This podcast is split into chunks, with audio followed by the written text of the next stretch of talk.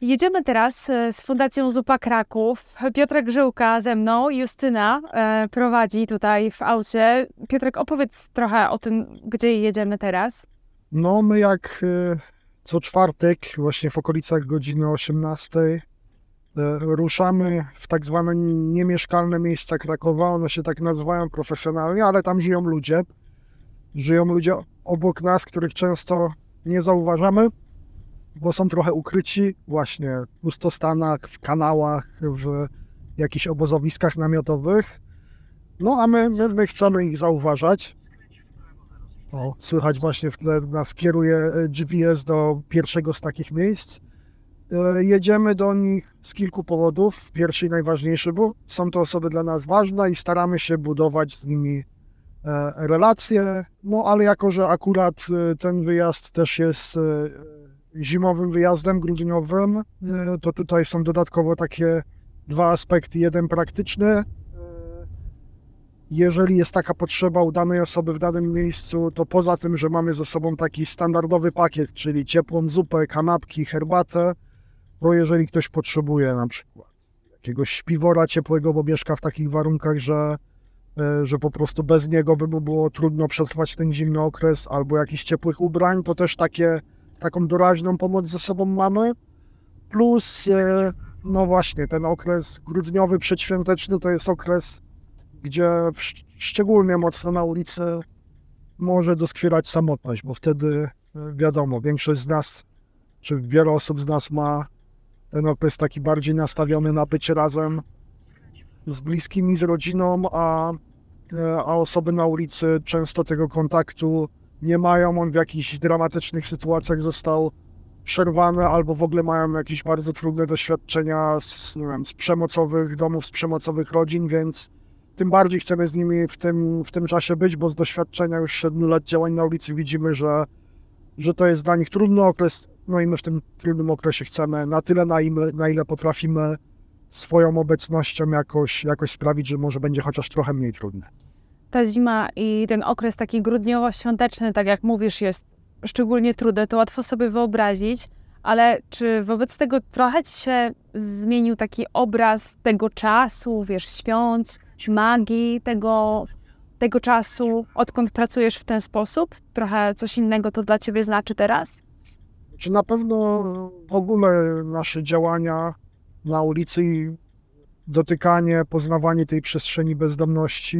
No, na, na wielu poziomach e, otworzyła mi oczy, a w kontekście świątecznym, grudniowym, no to z jednej strony sprawiła to, że ja akurat mam to szczęście, że wychowałem się w domu, w którym jakiegoś ciepła, bliskości, miłości, tych takich fundamentalnych rzeczy, które sprawiają, że, że no po prostu jakoś e, dobrze, chciani, e, kochani się czujemy w życiu. Mi, w moim domu tego nie brakowało i, i poznając ulicę, gdzie często ludzie, którzy żyją na ulicy, e, właśnie na samym początku już zabrakło tych podstawowych rzeczy i często to jest jedna z przyczyn tego, że, że później w życiu nie potrafili się odnaleźć. E, no to właśnie, pierwsze to sprawiło to, że bardzo to doceniam a drugie, wstyd się trochę do tego przyznawać, ale, ale, ale takie są fakty. Ja jestem człowiekiem, który też się wychował jakoś e, w klimacie e, wiarowo-religijnym, ale nie przeszkadzało mi to, żeby w ogóle, nie wiem, na przykład wychodząc z kościoła, a też w okresie świątecznym wychodząc z kościoła, mieć, mieć w głowie dużo pięknych jakichś tam, nie wiem, wersów Ewangelii, haseł, pieśni i tak dalej, i równocześnie szerokim łukiem omijać ludzi, którzy na przykład gdzieś w okolicy tego kościoła stali i, i prosili o pomoc. No i e, myślę, że, że to, co ulica ze mną przez te 7 lat działań zrobiła, to to, że e, no, mam w sobie jakiś taki e, jakieś coś takiego e, empatię? Mocnego w sobie, co można to nazwać empatią. Różnych słów można szukać, ale co, co sprawia, że po prostu no, świadomie, no nie, nie, nie chcę omijać ludzi. Nie, chcę, nie, chcę, nie chcesz nie zauważyć. Ktoś, ktoś był niezauważony, ktoś, nawet jeżeli na chwilę mam się zatrzymać, to zależy mi na tym, bo nie wiem, mogę się faktycznie gdzieś bardzo spieszyć, ale można się na chwilę zatrzymać tak, że że to będzie ciepłe zatrzymanie i będzie z szacunkiem dla drugiego człowieka, a można się zatrzymać równo przy tej samej osobie i nawet coś jej dać, ale dać to w taki sposób, że, że ta osoba poczuje się wbita w ziemię, jakaś tam pogardliwie potraktowana, więc to jest chyba dla mnie kluczowe. Dużo mógłbym opowiadać, ale to, żeby właśnie nie omijać i jeżeli się zatrzymuje, e, to traktować z szacunkiem i z wrażliwością człowieka, którego spotykam. Ja teraz przez ten cały czas, przez kilka tygodni szukam sensu świąt Bożego Narodzenia. Każdy mówi tak naprawdę coś innego, bo zwraca uwagę na taką inną, najważniejszą rzecz. Raz jest to rodzina, raz bliskość, raz spotkanie, a raz wolność. Też taką odpowiedź miałam. E, a ty byś wybrał jakieś słowo? Jaki jest sens świąt Bożego Narodzenia? Empatia? W swoim języku bym to nazwał chyba taką e, uważną obecnością i wrażliwą obecnością, e, bardziej nastawieniem może czego nie tylko w przestrzeni bezdomności, ale też w naszych domach, bardziej nastawieniem na słuchanie, no tak żeby niekoniecznie od razu zasypywać kogoś opowieściami albo nie daj Boże jakimiś, e, no wszyscy to znamy, nie? takimi e, niewrażliwymi e, pytaniami, które mogą ranić drugiego człowieka. Mnie ulica też uczy, żeby, żeby zanim otworzę swoje usta, no to żeby właśnie posłuchać, żeby spróbować zrozumieć, co u drugiego człowieka się dzieje, co może go boli, co jest jakąś trudnością, co czym chciałby się podzielić, ale właśnie może e, jeżeli go zagadamy na, na dzień dobry albo go zbombardujemy jakimiś swoimi oczekiwaniami, czy, czy pytaniami, czy emocjami, to to się nie wydarzy. Nie? Więc takie dla mnie, dla mnie jest ważne to, żeby właśnie starać się być ze sobą uważnie i no i właśnie, i słuchać się nawzajem.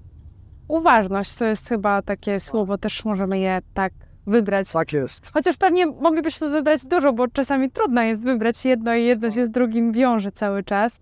Ale tak powiedziałeś, że się tego uczysz i to jest takie chyba fajne i pocieszające, że tego się da nauczyć. Myślisz, że się da? Wiesz co, ja y, 7 lat działam na ulicy, bardzo dużo wolontariuszy y, naszych też, no działamy razem i ja widzę jak y, nasi wolontariusze, wolontariuszki pod wpływem bycia w dłuższym okresie na ulicy, jakie procesy w nich zachodzą, nie? jakie procesy w nas zachodzą, że my nawet jeżeli w naszej fundacji, w naszych działaniach mamy takie założenia wstępne, żeby E, nie wiem, nie wychodzić od razu do ludzi z ulicy z jakimiś swoimi pomysłami, z jakimiś założeniami, jak to my im pomożemy zmienić ich, ich życie. I tak mamy te założenia i musimy w sobie z nimi walczyć. I ja właśnie widzę, to jest taki, e, pięknie się to obserwuje, jak ludzie na początku wchodzą i ja to dokładnie to samo robiłem, tu żeby nie było, że, że inni ludzie, ja dokładnie to samo właśnie miałem najpierw swoje założenia, swoje mhm. pomysły, swoje genialne idee, po prostu jak komuś pomogę, jak komuś, kogoś spawię po prostu. A później właśnie no, ulica bardzo uczy pokory. Nie? Gdzieś tam tego, że, że, że nie są ważne moje pomysły, ale ważne jest, żeby faktycznie e, dostrzec tego człowieka, dać czas, żeby dać sobie nawzajem czas, żeby zrodziła się jakaś nić bezpieczeństwa, zaufania i, i ten proces właśnie taki, odpowiadając na twoje pytanie, że jeżeli faktycznie dajemy sobie czas i wchodzimy w to na poważnie, to nawet jeżeli na początku gdzieś tam czuliśmy się mocni, że my tam pomożemy, to, to ja to widzę po sobie i po, po wolontariuszach dookoła, że to się zmienia i właśnie włącza się coraz bardziej. Ta uważność, to słuchanie, e, to po prostu bycie ze sobą i dawanie sobie czasu. Czyli trochę musimy zmienić myślenie o sobie, a nie o innych, bo to w zasadzie oznacza, że to my musimy E, zejść z jakiegoś, e, z jakiejś wizji samego siebie i tego, jacy jesteśmy i dopiero wtedy z tej pozycji możemy w ogóle komuś pomóc. Tak, no i to wszystko, to wszystko, e, to wszystko dzieje się w spotkaniu. Nie? Jeżeli faktycznie wchodzimy w spotkanie, jeżeli wchodzę w spotkanie z drugim człowiekiem i go traktuję z szacunkiem i nie chcę go tylko zagadać, tylko chcę też usłyszeć, co się w nim dzieje, co on ma do powiedzenia, to nie ma siły, żeby to czegoś w nas nie porobiło.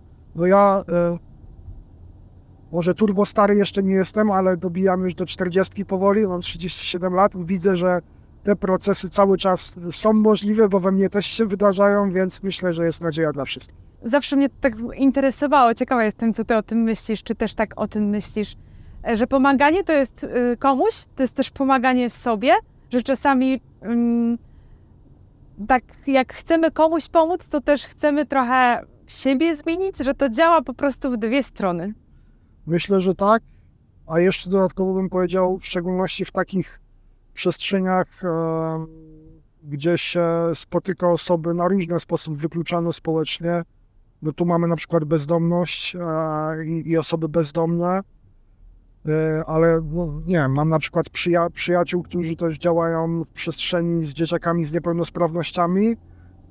To jest osoby wykluczone, oni bardzo szybko wyczuwają, czy przychodzi do nich ktoś e, w szczerości i autentycznie chce z nimi być, czy on po prostu wpada na chwilę, żeby tam, nie wiem, odfajczyć sobie coś na liście rzeczy, które chce zrobić.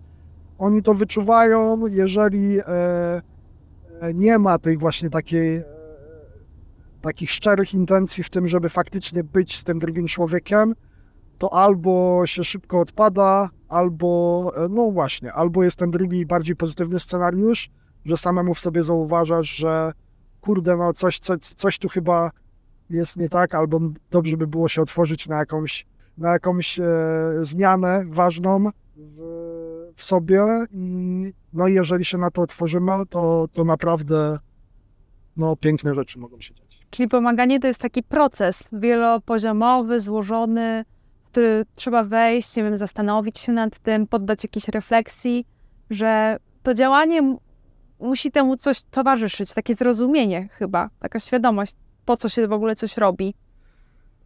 Tak, znaczy oczywiście można pomagać na różne sposoby i my też e, doceniamy każdą pomoc i każdą zaangażowanie w zupie, nawet takie jednorazowe, bo tak, czyli ktoś, nie wiem, upiecze ciasto i je przyniesie, to też jest, inni ludzie z tym pojadą, to też jest pomoc i i my się z każdej takiej pomocy cieszymy, ale widzę, że właśnie te takie najważniejsze rzeczy, które się wydarzają między ludźmi, no to tak jak e, w ogóle w życiu, nie, nie tylko w przestrzeni bezdomności, żeby coś się ważnego wydarzyło między ludźmi, potrzebny jest czas, potrzebna jest jakaś powtarzalność, potrzebna jest przestrzeń czasowa, żeby, e, żeby właśnie pojawiło się zaufanie, a wcześniej w ogóle, żeby, żeby, żeby się poznać, nie, to się nie wydarza razu. Jakaś relacja tak, pewnie. tak, ten czas jest absolutnie kluczowy. No ja jestem wychowankiem księdza Jana Kaczkowskiego, on cały czas mówił o tym, że, że, że czas to jest coś najcenniejszego, co, co możemy dać drugiemu człowiekowi.